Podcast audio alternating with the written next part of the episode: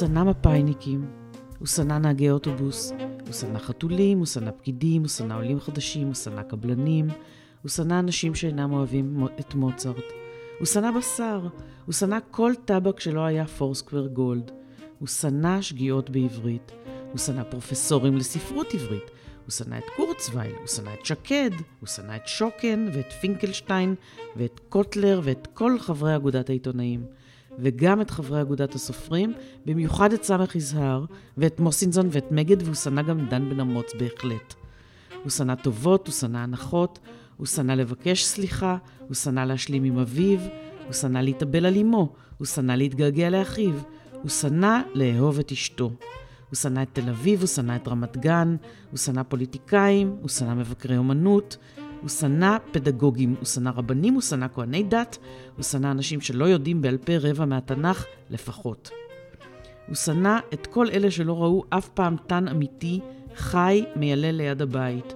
הוא שנא שוטרים, הוא שנא גנרלים, הוא שנא אלילים, הוא שנא עובדי אלילים, הוא שנא פטריוטים, הוא שנא אנטישמים, הוא שנא מפריחי שממות, הוא שנא סטליניסטים, הוא שנא אידיאולוגיות, הוא שנא פילוסופיות, הוא שנא עקרונות, הוא שנא דגלים, הוא שנא את הציונות, הוא שנא קוביזם, הוא שנא מודרניזם, הוא שנא את המאה ה-20, הוא שנא טלוויזיה, הוא שנא ג'אז, הוא שנא רוקנרול, הוא שנא את הביטלס, הוא שנא את דילן, הוא שנא את שירי הפלמ"ח. הוא שנא את חבילות הספרים שלא נמכרו, עטופות בעיתונים, קשורות בחוטי שפגאט מסודרות בעליית הגג. הוא שנא את רומסי הסממיות, הוא שנא את משמידי החרקים, הוא שנא קוטפי פרחים, הוא שנא כורתי עצים, הוא שנא שונאי כלבים, הוא שנא חובבי שירה, הוא שנא עניני טעם שמבינים בקוניאק, הוא שנא מעמידי פנים, הוא שנא חנפנים. הוא שנא אנשים שחשבו שזה מאוד מוזר לגלח את הראש בקיץ ולנעול נעלי ספורט צהובות ולחדד את קצות השפם. הוא שנא כסף. הוא שנא מכוניות, במיוחד ידיות הילוכים, הוא שנא מחשבים, הוא שנא מכשירי טלפון, הוא שנא אנשים שאומרים בטלפון, מי זה? הוא שנא את שלוש מכונות הכתיבה שלו, הוא שנא להתעורר משנת אחר הצהריים שלו, הוא שנא להתגלח, הוא שנא להתלבש, הוא שנא להדיח את כוס התה שלו, הוא שנא צבועים, הוא שנא שקרנים, הוא שנא את מי שניצלו את זיכרונו הפנומנלי, הוא שנא את מי שבזו לזיכרונו הפנומנלי, הוא שנא את מי שהתרפסו לפניו, הוא שנא את מי שפחדו מפניו, הוא אפילו את השנאה עצמה שנא בכל ליבו. רק את הזיכרונות הסכים אבא לאהוב ללא סייג, ועכשיו גם הוא בתוכם. אלה חלקים מהאלגיה למידד, ההספד שכתב הגור שיף לאביו מידד. הגור שיף הוא אחד מהסופרים האהובים עליי במיוחד, ולכן כל כך שמחתי כשהוא הסכים לשוחח איתי על אביו, שהיה גם הוא סופר ועיתונאי ועורך, וגם משתתף קבוע בתוכנית בכל המסיבות, תוכנית אה, כמעט הומוריסטית, ששודרה בכל ישראל בשנות ה-60, והשתתפו בה גם רבים וטובים, ובהם אה, יצחק שמעוני ורבקה מיכאלי ויונה עטרי ושמעון בר. הגור הקדיש לאבא שלו גם את הספר אה, אלמוניות, שהוא רומן שמספר על סופר בשם ארם פריש, שנחטף למדבר סהרה ביחד עם סופר הרבה יותר מוערך ופופולרי ממנו. בתוך העלילה המאוד מפתיעה ורב-שכבתית של הרומן הזה, הוא גם uh, מוצא מקום לצייר את דמותו של אביו, שהיה אדם מבריק ואקצנטרי ולא פשוט, ואהב מאוד צהוב. השיחה התחילה בהספד, וכצפוי היא הובילה אותנו למקומות מפתיעים. זהו, אנחנו מתחילים עכשיו? כן. כן. אוקיי, נגמר הסרק, מתחילה האמת. הסיבה שרציתי לשוחח איתך על אבא שלך ו... ועל מוות בכלל, ועל הכתיבה שלך על אבא שלך, נולדה למען האמת, קודם כל מההספד שכתבת לו בעיתון הארץ. שקראתי ואחרי שגמרתי, אמ, אני חייבת להודות, לצחוק בקול רם, כי זה היה מאוד שנון. אמרתי לעצמי, וואי, בטח יש כאן חתיכת סיפור, כי רוב האנשים מיד מיישרים קו, וכשנפטר אדם קרוב להם, מיד הם כותבים אה, בערך את אותו נוסח, רק צריך לשנות את השמות. כמה הוא היה נפלא, מקסים, נדיר. גולשים לאיזה סנטימנט. נכון. כן. טוב, זה ברור. ואתה בחרת לציין את אה, כל הדברים שאבא שלך שנא. אני, אני, קשה לי לדבר על האלגיה הזאת, מכיוון שזה באמת היה לפני הרבה הרבה שנים. אני פרסמתי אותה שלוש שנים לאחר מותו.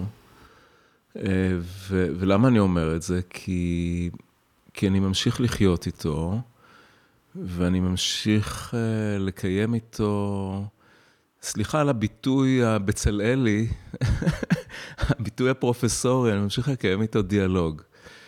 אמ, כשאימא שלי מתה, הייתי בן 33, צעיר יחסית, והיא מתה, כשהייתה בגיל שבו אני נמצא עכשיו, אז אני פשוט uh, הייתי, וזה היה מוות צפוי, מכיוון שהיא גססה מסרטן, אני הייתי המום. אני פשוט הרגשתי שעולמי חרב. וכשאבא שלי מת, וזאת הייתה חוויה קשה מאוד, אבל, אבל, זה נגמר, אבל ברגע הזה זה נגמר. זאת אומרת, קברנו אותה, קברתי אותה, ו... וזהו. עם, אה, עם אבא שלי, מאז מותו, אני ממשיך uh, לדבר, להתווכח, uh, זה לא ויכוחים, אבל לנהל איתו איזושהי מערכת יחסים שהולכת ונהיית קלה, כי היחסים שלנו היו מאוד מאוד קשים. אז אנחנו, אני איכשהו מצליח לאט לאט, אולי גם בגלל שאני מאוד מאוד, אני נהיה מאוד דומה לו, גם פיזית וגם בכל מיני ניואנסים קטנים של התנהגות. תמיד הייתי דומה לו, אבל, אבל זה, זה, זה נהיה מאוד מאוד בולט בקשישותי. אז שלוש שנים לאחר מותו יכולתי לכתוב את האלגיה המשעשעת, האנטי-סנטימנטלית הזאת, מתוך איזושהי התחשבנות אולי. אה, היום, היום, אם הייתי כותב היום אה, הספד, אז הייתי כותב, הייתי אה, הרבה יותר סנטימנטלי והרבה יותר סלחן. האלגיה הזאת היא, היא אמיתית לגמרי, מכיוון שהוא באמת היה אנטגוניסט כלפי העולם. זה מה שהוא היה בעיניי, תמיד. השאלה אם היחסים ביניכם הולכים ונעשים טובים מאז הסתלקותו, משום שהוא לא עונה לך בוויכוחים. או משום שכשאתה מתבגר והולך ונהיה דומה לו, אז אתה גם מבין את הצד שלו פתאום. אני לא מבין את הצד שלו, אני חושב שהוא היה ככה וככה וככה וככה. אני לא רוצה להיכנס לניתוחים פסיכולוגיסטיים. כן, ברור. אה, היה מאוד מאוד קשה להיות הבן שלו, ו... אבל אני אומר שאני דומה לו, אני דומה לו, ממש נהיה דומה לו פיזית. העיסוק שלי, עצם העובדה שאני סופר, זה בגללו.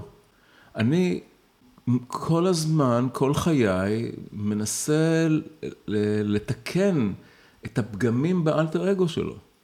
עכשיו תחשבי, אבא שלי, שעד היום, לדעתי הוא יותר מוכר ממני. אבא שלך מידד שיף שהיה סופר, וגם אה, אה, אני מכירה דברים שהוא עשה בתוכניות סאטירה ברדיו. כן, זה לא היה תוכניות סאטירה, וזה לא היה כל כך מצחיק. זה היה די מצחיק. זה לא... אז בואי נהיה רגע אכזרים. כן. אבא שלי נורא רצה להיות מצחיק. זה דבר שהוא לא ידע לעשות בשום אופן. הוא לא ידע להצחיק, הוא לא ידע להצחיק, אני כותב על זה באלמוניות. בספר שלך, אלמוניות, יש כן. את הבדיחה שאבא שלך ממציא, ויש שם גרסאות על גרסאות. אני צחקתי בקול רם.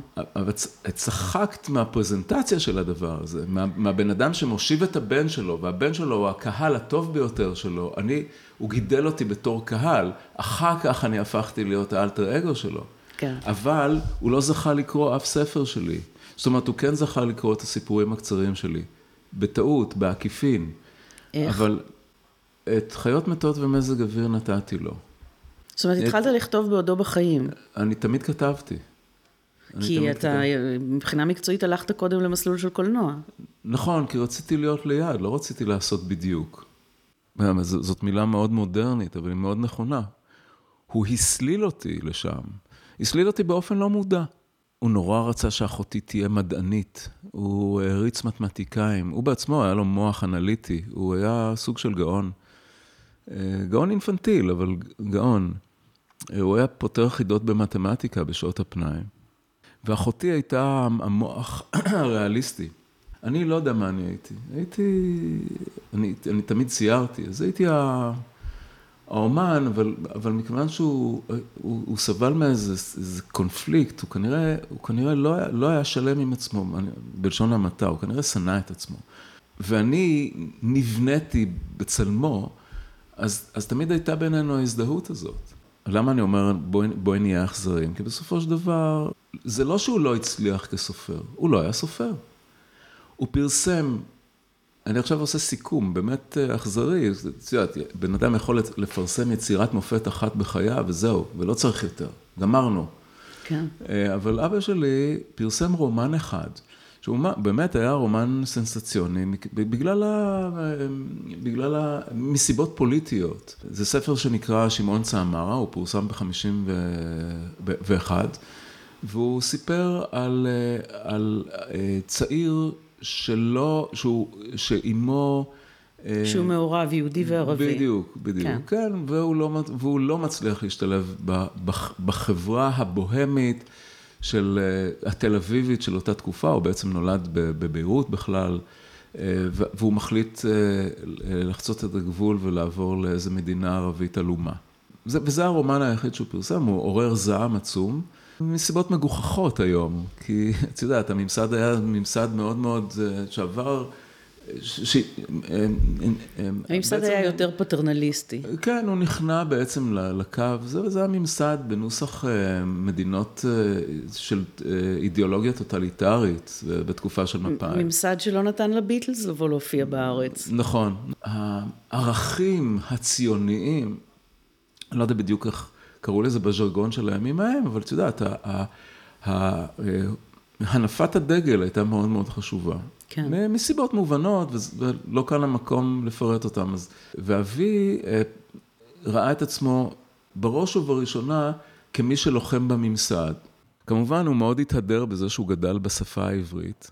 אביו היה אה, איש העלייה השנייה שהגיע מ, אה, מרוסיה הלבנה, והחליט שהוא לא מדבר יותר, אנחנו מדברים על ראשון. בשלהי מלחמת העולם הראשונה, 1917, האיש הזה הגיע לפלס, לפלסטינה ב-1905, והוא החליט שהוא אה, לא אה, מנתק את יחסיו עם, אה, עם היידיש, עם, ה, עם הדת, הוא, הוא באמת היה... אב טיפוס של, של אותם עולים של העלייה השנייה. שבאו לבנות משהו חדש לגמרי. הם, הם לא באו, הם באו לבנות משהו חדש לגמרי, אבל הם בעיקר היו אנשים, הם היו, בעיניי לפחות, הם היו, אחד, הרפתקנים, שניים, הם היו סוציאליסטים, ושלוש, הם היו חרמנים. מאוד. ולכן אנשי העלייה הראשונה כל כך פחדו מהם, כי הם פחדו שיקחו להם את הנשים, והם גם היו, הם לא אהבו לעבוד, הם היו עצלנים. כל הסיפור של העבודה העברית, זה סיפור של סיפור של עסקנים בטלנים, סליחה שאני עושה כאן, אה, ההסכת הזה הולך להיות פומבי. זה היה, זה היה סיכום, אה, סיכום אכזרי ולא, ולא מדויק מבחינה היסטורית. יסלחו לי המאזינים. כן. אבל הוא החליט שהוא מדבר עברית. והוא, דיבר, והוא ידע עברית, הוא ידע עברית היטב. ואבא שלי גדל בבית שלא היו, הוא ניסה להנחיל לנו את זה, הוא לא כל כך הצליח. לא היו אומרים ספל, היו אומרים בזיך. אה, לא היו אומרים אה, קולב, היו אומרים מגוד. אה, ואבא שלי, בזקנתו, הוא אהב להיות מוזמן על ידי לבתי קפה, שבהם הוא לא היה, הוא היה שותה קפה, והוא היה מזמין לעצמו, ולכן הוא אהב להיות בבתי קפה. בנוכחותי הוא היה תמיד מזמין מהמלצרית האומללה, או מהמלצר האומלל, כאח. אני רוצה כאח. וזאת הייתה הסיבה לביקור בבית הקפה, כדי שהמלצרית תסתכל עליו בעיניים תמהות ונבוכות, ותשאל, מה? ואז הוא יצעק עליה, כאח! כי הוא לא, הייתה לו סבלנות אפס. אז אבי התהדר בשפה העברית שלו, ו- ו- וזה היה, זאת הייתה התווית אה, של מידד שיף, הסופר הצעיר, לעומת כל מיני אנשים שהוא לא, לא היה איתם, לא חי איתם בשלום, כמו בנימין תמוז ואהרון אמיר, ואנשים שבעצם נולדו בפולין או ב... תמוז נדמה לי נולד בחרקוב, אה, הם היו, הם, זה, נכון, הם, הם הגיעו לכאן בגיל חמש, הם לא הכירו שפה אחרת, אבל הוא היה האותנטי. הוא היה הדור החדש האותנטי. מידד היה השם שהוא קיבל כן, כן. מאביו, לא... כי גם זה כבר שם נדיר. שמו של אחיו היה ישורון. וזה היה העניין שלו. עכשיו, מה הוא עשה עם זה? לא הרבה. אז הוא כתב, הוא כתב מה שנקרא אז אה, פיליטונים, או הומורסקות. הסיפור, הוא הוציא סיפורים קצרים, ספרים, את בני בליעל ואת שמעון סם, את סנצ'ו פאנצ'ר, ואתה מחפש שם את הסיפורים, אתה אומר, זה בעצם לא סיפורים. זה מין, זה מין קטעים קצרים, שהוא נורא ממהר להגיע לפואנטה. נו, כבר אין לו, אין לו, אין לו זמן לספר את הסיפור, עזבו אותי מהסיפור. אני באתי להצחיק. הוא גם אז... היה קורא אותם ברדיו במין מבטא מאוד אה, מוזר נכון, כזה. נכון, זה, זה, היה, זה היה הצד הצבוע שלו. העברית שלו הייתה עברית שדוברה בדיוק במבטא שאני מדבר עכשיו. אבל הוא, כשהוא היה מדבר ברדיו, אז הוא היה מסגל לעצמו חטא ועין וטרף וכאלה, אה, את יודעת, אה, משה חובב לעניים כזה, או יותר גרוע. וזה זה, זה מאוד, בקיצור, אבא שלי היה פדיחה. מה הוא עשה לפרנסתו אם הוא לא היה סופר אוקיי, מצליח? ו... אז הוא עבד, שנים על גבי שנים הוא עבד בארץ בתור אה, עורך לשוני, שזה מקצוע בזוי. במיוחד לאנשים עם אגו. יהושע קנז עשה את זה גם. במיוחד לאנשים עם אגו. אוקיי. אה, יהושע קנז ידע להסתדר עם, ה, עם העיתונאים, והוא היה בדרכו איש רעים להתרועע, הפוך לגמרי מאבי. והוא היה לוקח את המאמרים שהיו מביאים לו, והוא היה מגרזן אותם. כנראה בצדק. כי לערוך הוא ידע. זה מה שרציתי להגיד לך שכש... ואנשים היו מתרכזים עליו ושונאים אותו ורבים איתו, והוא כל הזמן רב עם שוקן, עם uh, שוקן. האב, כן. שוקן האב. ושוקן החזיק אותו שנים עם כל הריבים האלה, עד שנמאס לו. כשהוא עזב את הארץ, הוא פה ושם ערך ספרים, הוא היה עורך לילה בידיעות אחרונות. הוא עשה, את יודעת, אה, דברים קטנים וזניחים. פרסם אולי שלושה סיפורים במאזניים, באמת ב-20 השנה שחלפו מאז שהוא עזב את הארץ ו... ו... ועד מותו. לא היה בו הכוח היצירתי, הסיכום היצירה שלו הוא, הוא, הוא, הוא, הוא קטן מאוד, הוא, הוא מצומצם ביותר. ולכן אני יכול להגיד לו, אבל אבא, אני סופר, באמת. אני באמת סופר, לא כמוך. ואני הייתי צריך להגשים משהו שהוא לא הצליח. אז האחריות עליי הייתה עצומה. ואחת הבעיות שלי זה שאני עדיין לא שם, כי את יודעת, כי אני בעצם גם סוג של אה, נעבך, אני לא, לא מצליח לחדור לשום ליגה מוכרת. כל פעם שהספר שלי יוצא, צריכים, אה, יחצנים צריכים לדחוף את השם שלי מחדש. אה, בואו תקראו את הספר של הסופר הנפלא שאתם עוד לא מכירים, אבל fuck it, כאילו, באמת. אה, אני הוצאתי הרבה ספרים. אתה כותב על עצמך, זאת אומרת, אתה משתמש באיזה מין דמות שאומרת לקוראים שלך כל הזמן, זה אני, זה בעצם אני, זה בעצם אני. בספר האחרון, אשמתו של פרופסור שיף, אתה אפילו משתמש באותו שם, זה כבר לא מוסווה כמו באלמוניות, שזה ארם פריש כזה ליד. אני לא, אני לא חושב שאני כתבתי דמות של נעבך. ארם פריש כל הזמן כזה מדשדש, כש, לא, כשהסופר שמה... ארם פריש כל הזמן משווה את עצמו למצליחנים. בואי, אחד הקטעים... המאפיינים בעצם את הפער בין יואל און לארם פריש, זה, זה העניין הזה, זה התלונה הזאת של ארם פריש, שאף פעם לא מזמינים אותו לחתום על עצומות. בעוד ש... בעוד שאחד כמו יואל און, או שהוא הראשון ברשימת העצומות, או שהוא יזם את העצומה, או שהעצומה זה רק השם שלו, אוקיי? כן. את ארם פריש עכשיו, את הגור שיף, אף פעם לא מזמינים לחתום על עצומות. אה, יש לי דעות, אולי אתה צריך ליזום עצומות. נכון, צריך ליזום עצומות. וזה, וזה בעיניי ההבדל הפלסטי ביותר בין, בין אה, מישהו שיש לו נפח אה, תקשורתי, כן. ציבורי תקשורתי, ומי שאין לו נפח תקשורתי ציבורי. זה, זה לא הופך אותי בהכרח, או את ארם פריש, או את פרופסור שיף, לנעבך. אה, אנחנו כן, גם ארם פריש, וגם אני, וגם פרופסור שיף, יודעים להסתכל על עצמנו. אני חושב, בשיטה הלארי דיווידית, ולהגיד, העולם מגוחך וצבוע, ולכן אנחנו לא מוזמנים לחתום על עצומות, אין לנו נפח תקשורתי. זאת אומרת, לארי דיוויד ממש לא שם, אבל הוא עדיין משתמש בפרסונה הזאת. הוא משתמש בפרסונה של... אה, עמרי הרצוג, כשהוא כתב על אלמוניות, אז הוא כתב, הכותרת שלו הייתה צחוקו של שוטה הכפר מדבק. עכשיו, הפוזיציה של שוטה הכפר היא פוזיציה של מישהו שהוא מבקר מבחוץ, הוא לא תם, הוא לא אידיוט, הוא לא המפגר. נורא נגע לליבי העובדה שבאלמוניות באמת יש איזה קטע שהוא מתלבט האם באמת הסופר אה, בן דמותו של, אה, אתה יודע, אה, עמוס עוז. זה הוא לא, דרך אגב, בוא... בוא לא, בסדר, זה, זה סוג, של, סוג של מעמד כזה של יקיר הציבור והנאה, כן, כן, שכל מילה שלו מצוטטת. כן, בדיוק. וזה, אז ארם פריש בספר מאוד חרד, או...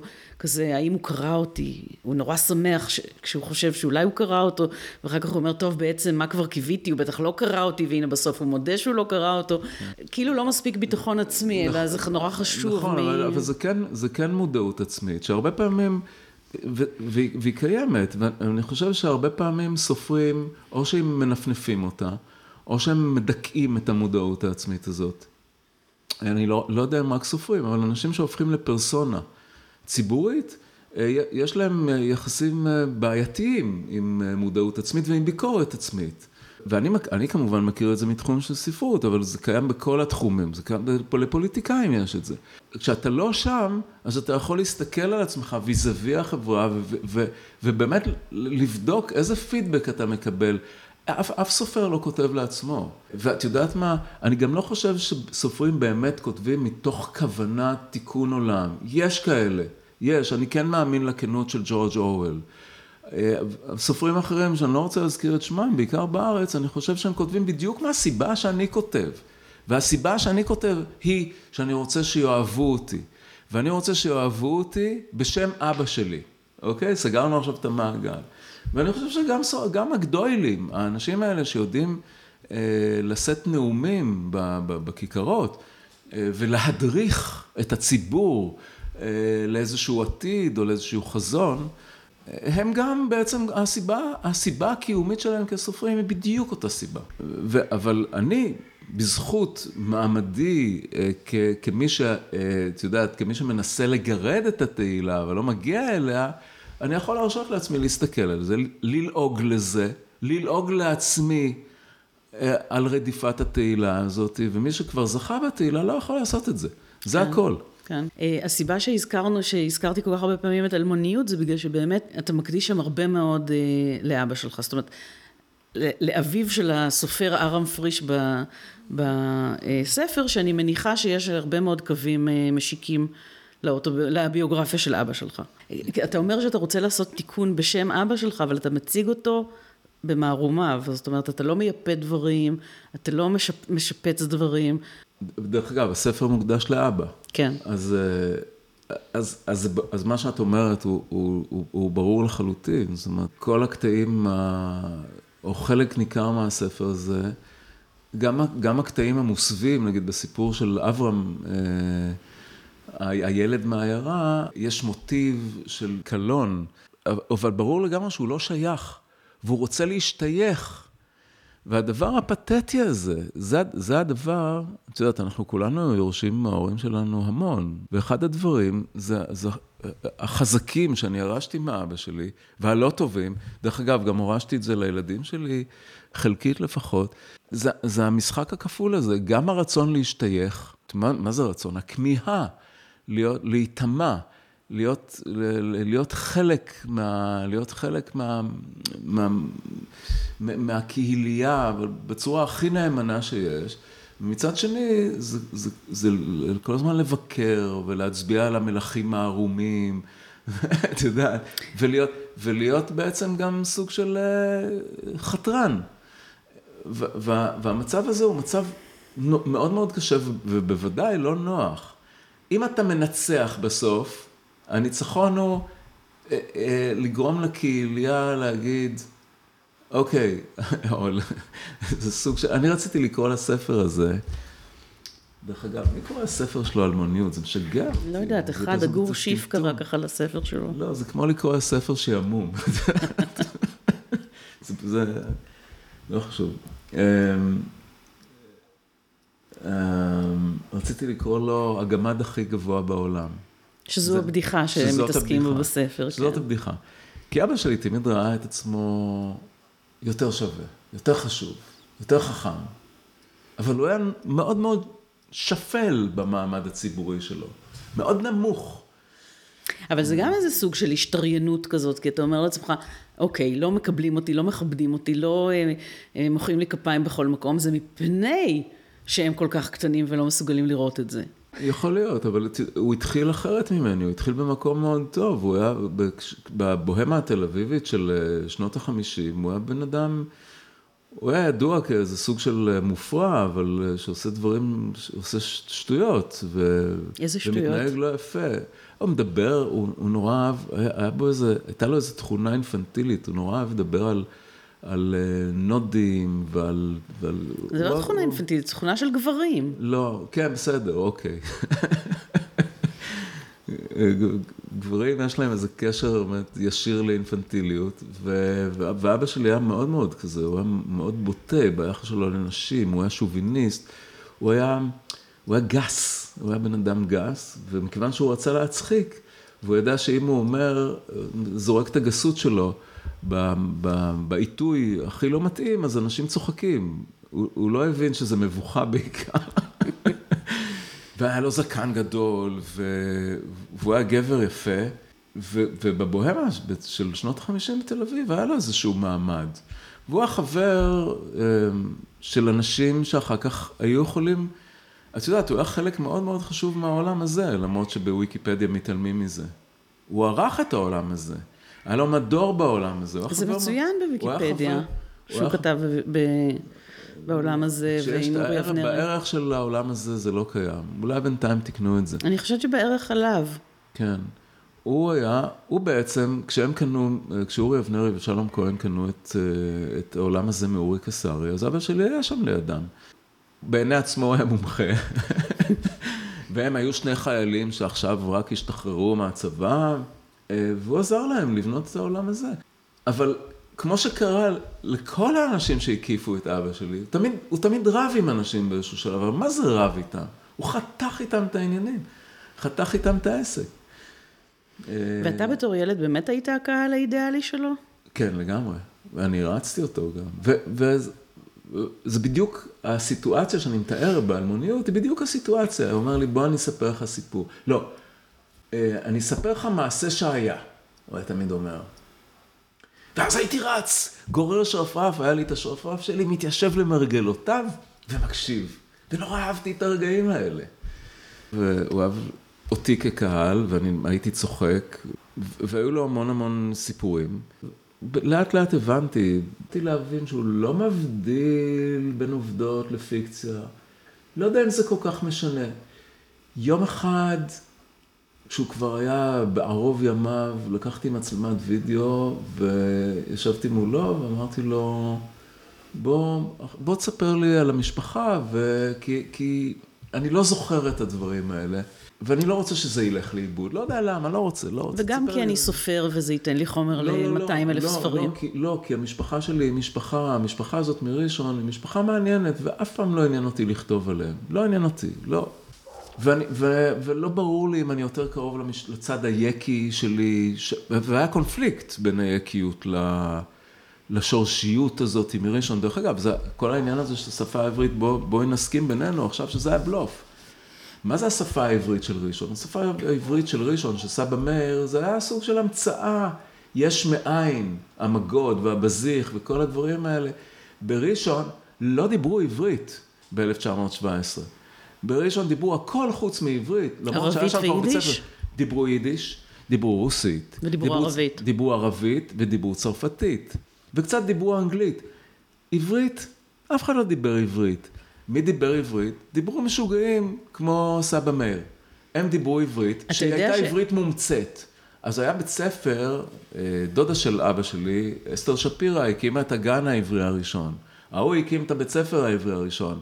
ישראל בלקין, גם כולם דודים, כולם מחוברים, כל המשפחות האלה. אה, כתב את ספרי הלימוד העבריים הראשונים. איזה מין עברית זאת הייתה? יותר גרוע, שנים אחרי זה אנשים תרגמו בשבילי תרגמו את גוגול. נפשות מתות, אתה לא יכול לקרוא את זה, אתה לא מבין כלום. אתה יודע אבל שאלמלא תחיית השפה העברית פה בארץ ישראל, יש מצב שאתה כסופר היית כותב בשפה שיש לה 200 מיליון קוראים. נכון. ולא 7 מיליון קוראים שמתוכם את ארבעה גם מעניין הנושא. את נורא מגזימה במספרים.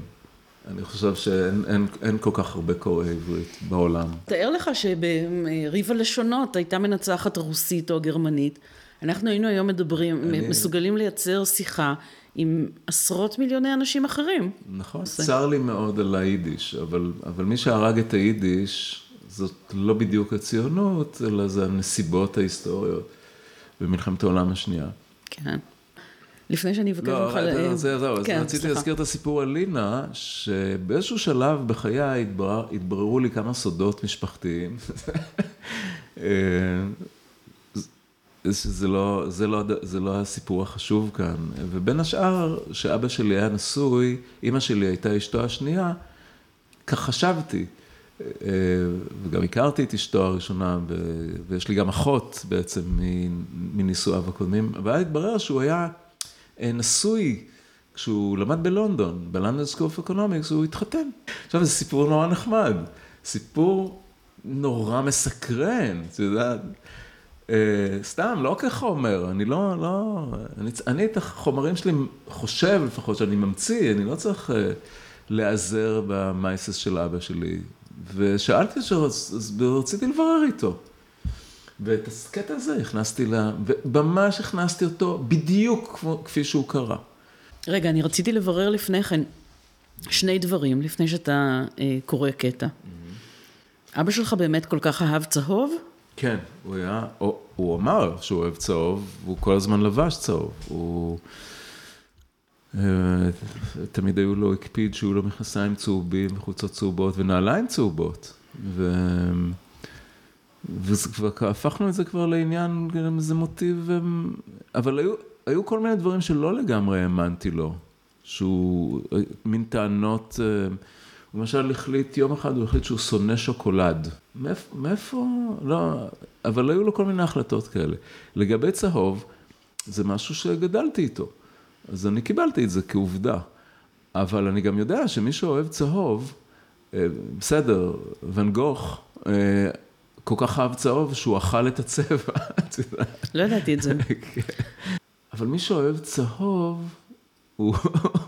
הוא, וזה לא בגלל אבא שלי, מכיוון שאני התעסקתי גם, אה, זאת אומרת, הייתי, הייתי מאייר ואני התעסקתי בציור, אז, והאמת היא שדי נרתעתי מצבעים, אני יותר תמיד עבדתי בשחור לבן, אה, בצהוב יש משהו מאוד אגרסיבי.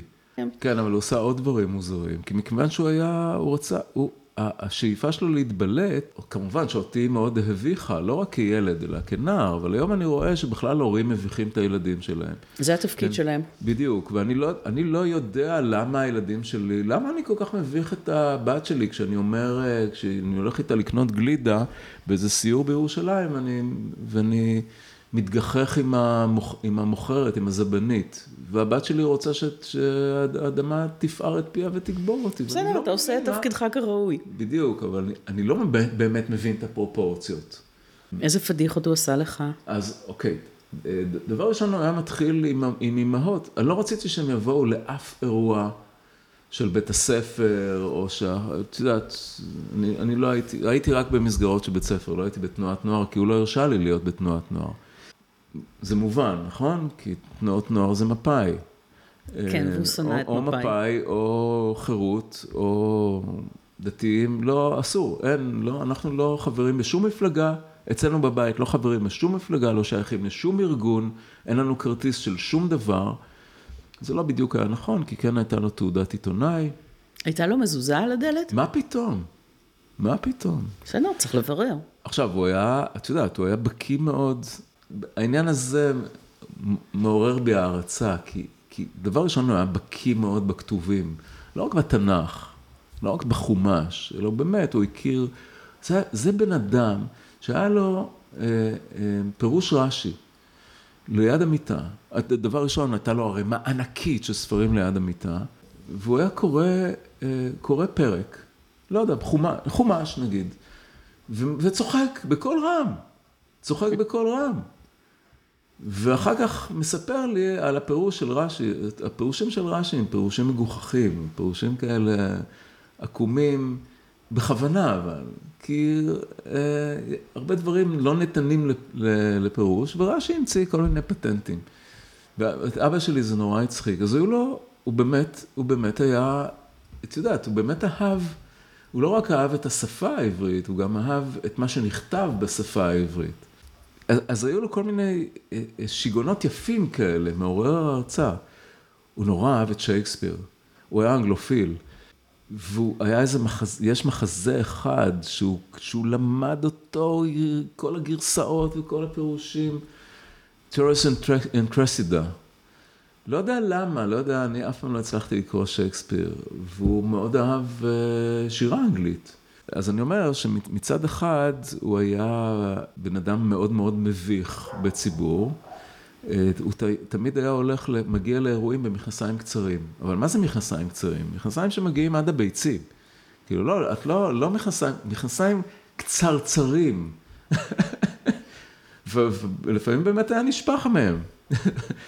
אז, אה, זאת אומרת, אבא, תשמע, אתה לא יכול, כאילו, אתה אל תגיד לי, ככה נוח לי, את יודעת. או הוא תמיד הלך עם סנדלים ואבזמים פתוחים. למה אבזמים פתוחים, ריבונו של עולם? סגור את האבזמים, בן אדם. לא, אף פעם לא, לעולם לא. אסור. כאילו שיש איזה, מאמין באיזה אמונה תפלה שאסור לסגור אבזמים. אז תארי לעצמך את הבן אדם הזה הולך לאיזה אירוע רשמי, איזה, אני יודע מה, אה, קונצרט סיום של משהו, והוא בא, בא איתי בן אדם, איש אה, הדור פנים, מזוקן, איש יפה מאוד, בחולצה אה, צהובה. מכנסיים צהובים, קצרים, קצרים, קצרים, בעיקר רואים רגל, משהו, איזה תחתונים משתלשלים שם, וסנדלים. תשמע, זה בעיקר נשמע דמות שאי אפשר להתעלם ממנה. אי אפשר לא לדעת שהוא היה שם. זה בדיוק מה שהוא רצה. הוא מת על זה. כן. הוא פשוט רצה למשוך תשומת לב. וזה הבדל עצום ביני ובינו, דרך אגב, אנחנו מדברים, דיברנו על הדמיון, זה הבדל, אני רוצה לעמוד בשולי, ה, בשולי הקהל ולהתחבא. אני לא רוצה שישימו אליי לב. אז רגע, יש עוד משהו אחד שאני צריכה לברר איתך אה, לפני שאתה קורא קטע מאלמוניות, כי אתה מזכיר את זה שם, וזה את אכזבתו הרבה כשהסתבר שנולד לו בן. כן. כשהבטיחו לו בת. עכשיו, אתה מתאר את זה בצורה קומית כזאת, של כאילו, גם היו לו המון תקוות לבת, ו- וגם היו לו שמות נפלאים שהוא רצה לתת לבת, וכל אחד יותר מוזר מהשני, ובסוף, מה לעשות, נולד בן. זה באמת היה ככה? כן, ככה הוא, זה מה שהוא סיפר. אה, שוב, הוא היה בלופר. אז אני לא יודע אם הסיפור... אבל כבר היו לו שתי בנות בשלב לא, שאתה נולדת. נכון, היו לו שתי בנות שאחת הוא לא הכיר, כי אשתו הראשונה עזבה אותו כנראה בעיתוי מאוד משונה, כי היא כבר הייתה בהיריון מתקדם, אבל היא אמרה, זהו עכשיו, או לעולם לא. והוא לא הכיר את אה, בתו הגדולה, עד, אה, עד שהיא התייצבה במשרד שלו בהארץ בגיל 16 ואמרה לו, אה, שלום, אני הבת שלך. את בתו שכבר נולדה לו מחווה, מאמי, הוא, הוא העריץ, הוא מת עליה. אז הוא רוצה עוד אחת כזאת. ו, ואז היו שיטות בדוקות לדעת אם יש, אם, אם, ה, אם העובר, אם זה עובר או עוברה. היו... הן בדוקות בטח כמו בדוק... לדעת אם אבטיח הוא מתוק או חמוץ. וכל המומחות, כל ה... מיילדות מומחות, וכל... אמרו לו, כן, תהיה לך בת, זה לפי, לפי דפיקות הלב שאנחנו שומעים בסטטוסקופ, כן. זה בת, אין, אין שום ספק. אז הוא התכונן לבת, והוא רצה עוד בת, הוא לא רצה בן, כי הוא, הוא כנראה הבין איזה מערכת יחסים סבוכה, קשה ולא נעימה, תהיה לו עם, עם, עם, עם, עם בנו, אם ייוולד לו בן, מה, ש, מה שאכן קרה. לא כל התיאור הזה, זאת אומרת, יש, יש שם כמובן, זה הכל אה, אה, מין תערובת של דברים שהוא סיפר והשתעשע איתם, וקצת שינה פה ושם, והמצאות שלי.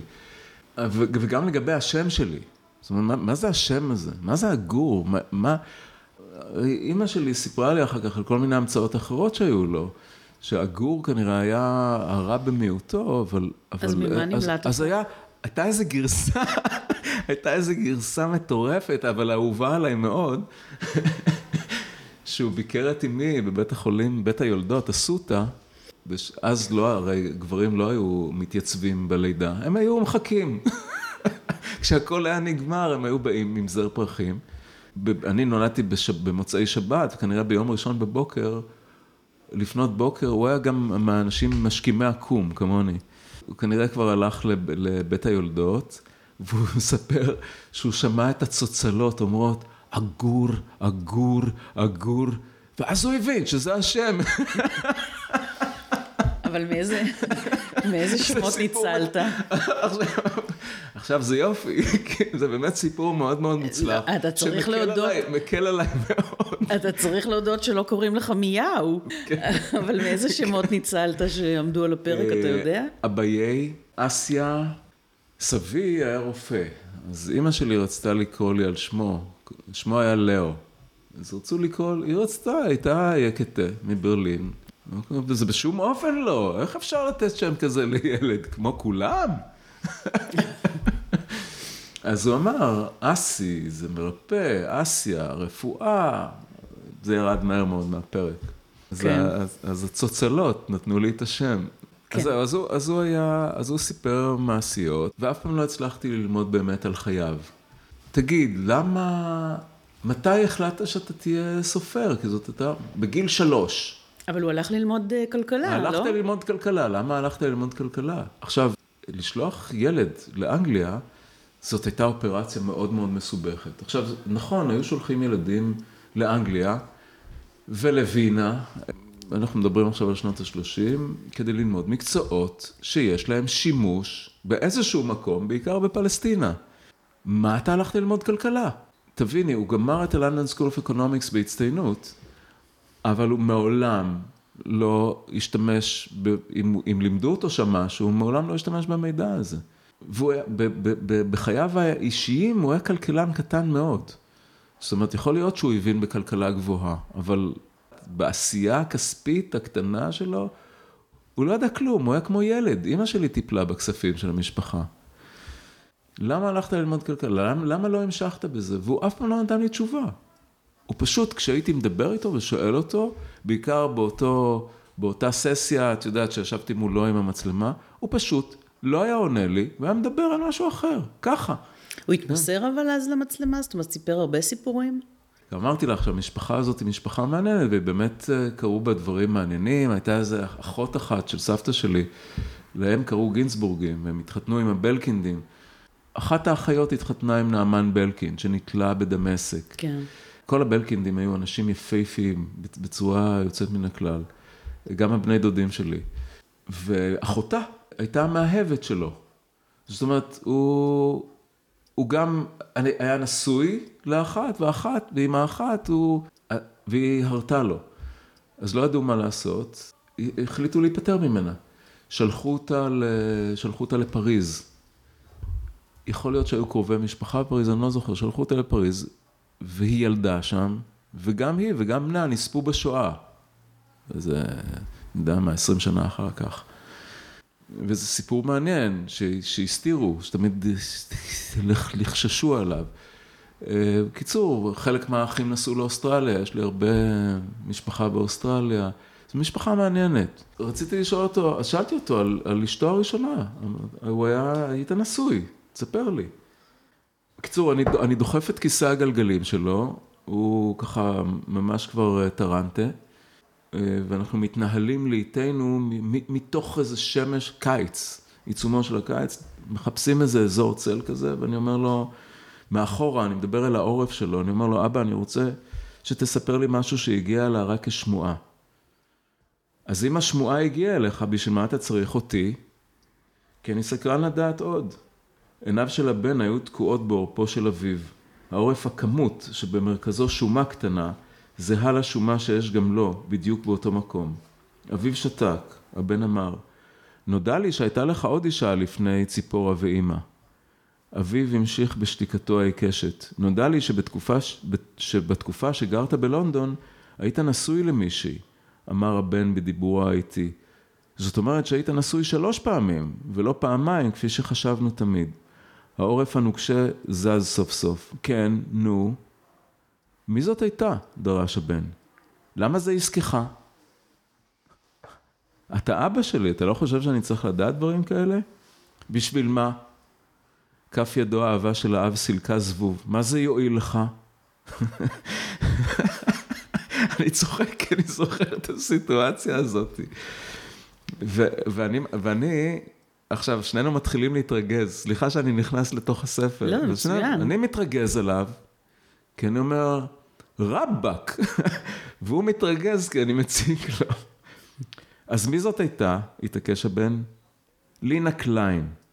לינה קליין, ספר לי עליה. זה לא מעניין. הבן זיהה את קוצר הרוח המסוכן בקולו של אביו.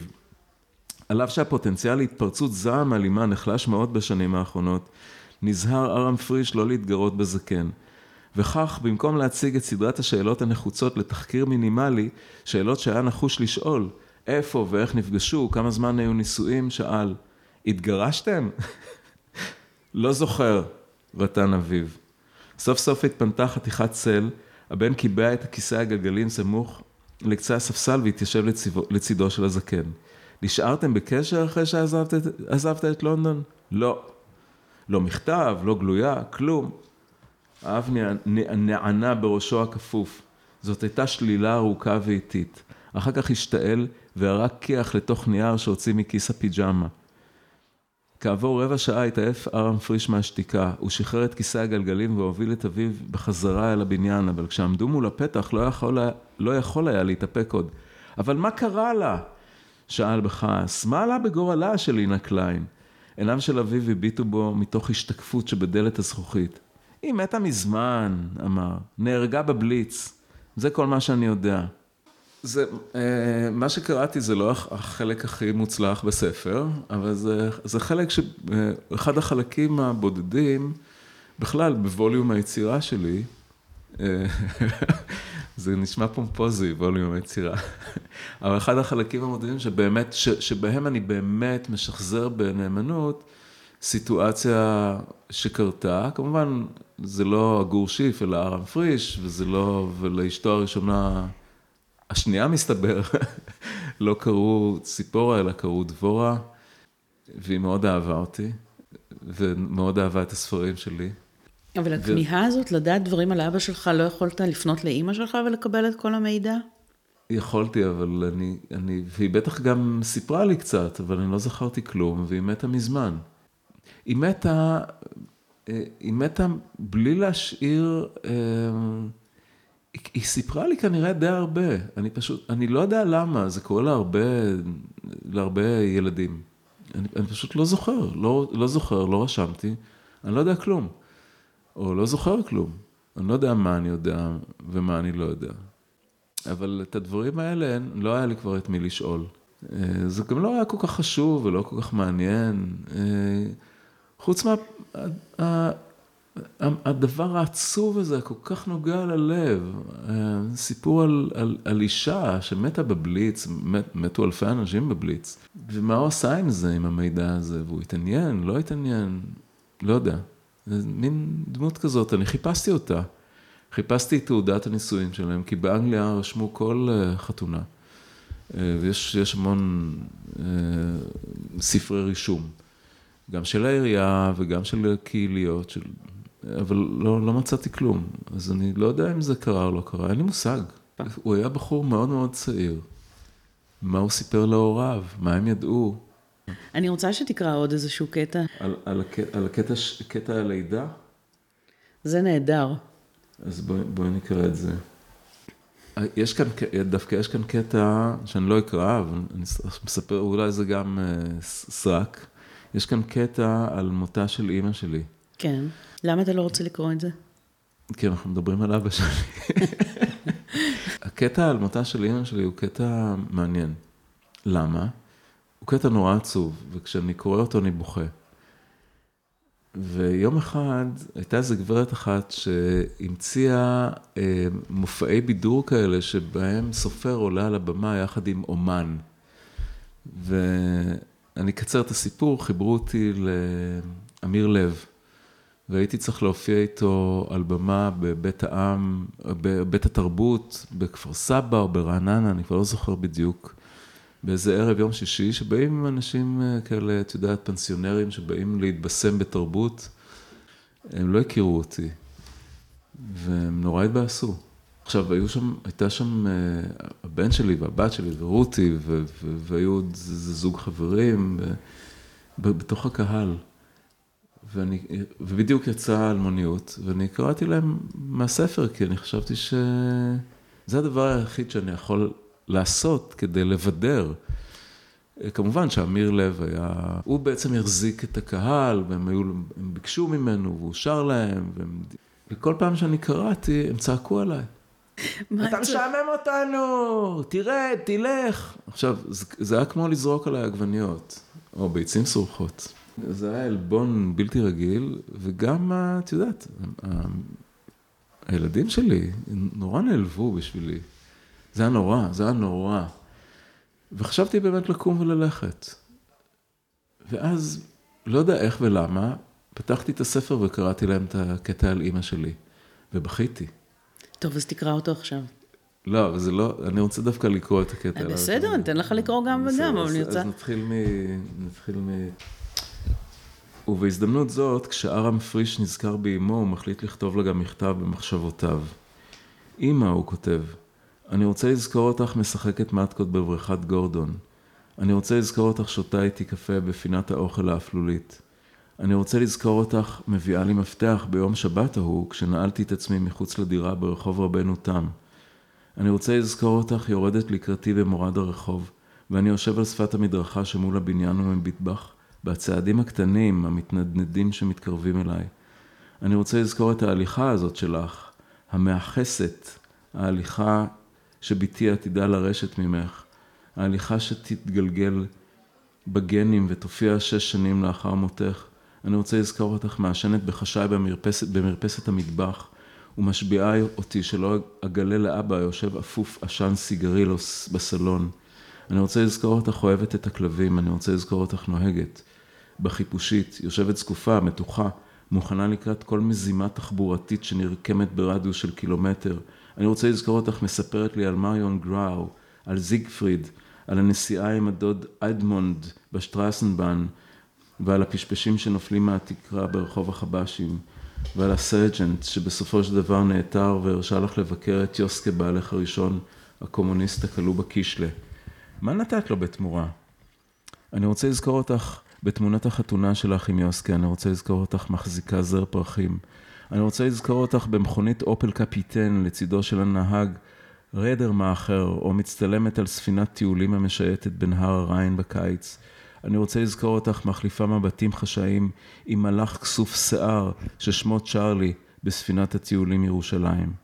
אני רוצה לזכור אותך עם כלי, כלי העבודה השנואים שלך, מכונת כתיבה ירוקה או מכשיר טלפון שחור. אני רוצה לזכור אותך קונה לי עוגה בקפולסקי. אני רוצה לזכור אותך כועסת, מקישה באצבעות, אומרת, אתה בדיוק כמו אבא שלך, כי זה הטקסט הנבזי ביותר שעולה על דעתך.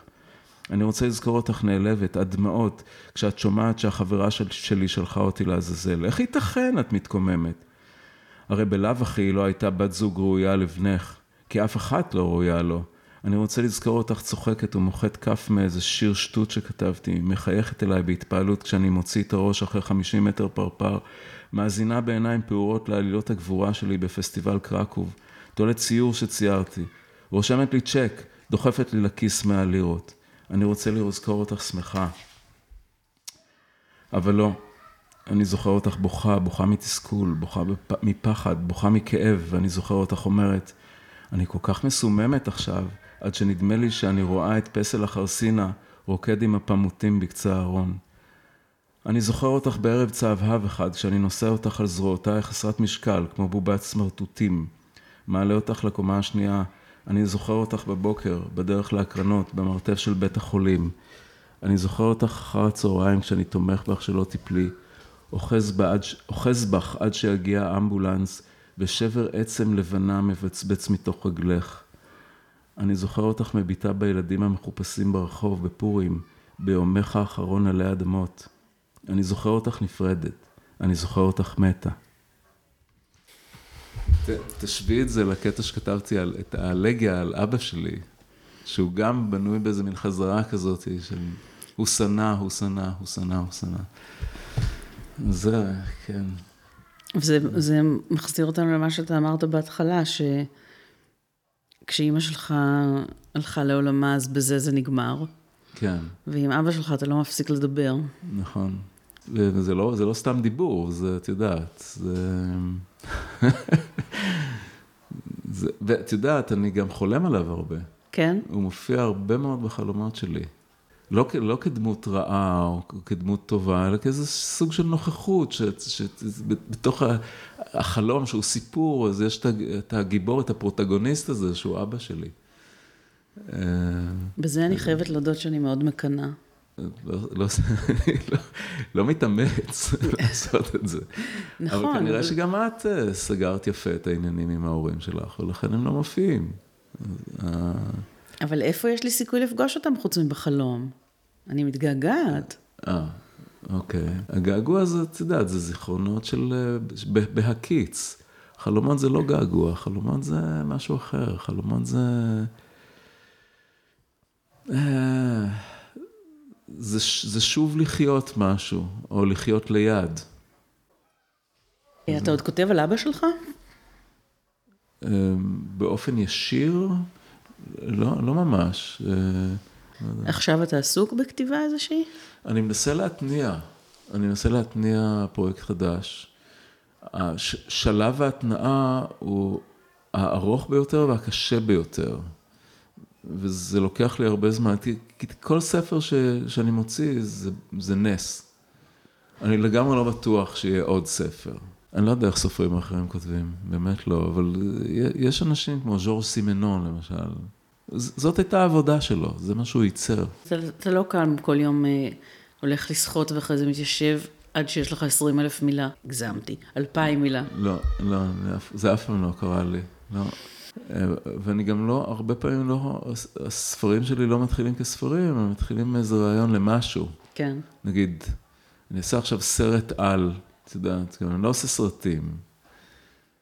אני עושה, זאת אומרת, הכל בסופו של דבר מתנקז לכתיבה, אבל את יודעת, גם רעיון לחיים אלטרנטיביים שאני רוצה לחיות עכשיו, כשאני יוצא לפנסיה, יכול, מה שאני לא אעשה, יכול להפוך... Uh, לספר, למשל הרעיון של אה, להשכיר את הדירה, את הבית היפה הזה ב-Airbnb, אה, ולגור, ב...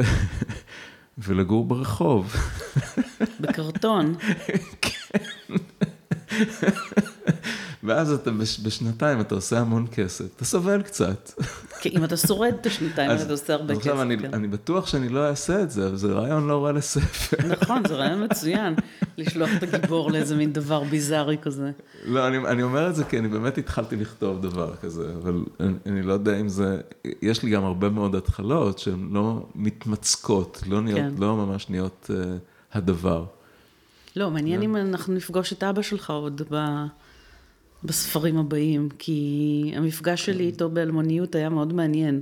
אלמוניות זה כנראה האוטוביוגרפיה האולטימטיבית שלי, זה לא יקרה עוד פעם. כן. כי פרופ... אשמתו של פרופסור שיף זה, זה, זה בלוף, זה שקר, אבל אלמוניות באמת היה ניסיון אוטוביוגרפי. אה, טוב. טוב. תודה רבה לך. בשמחה, היה נעים וטוב ועצוב, אה, אבל גם משמח. כן. כן.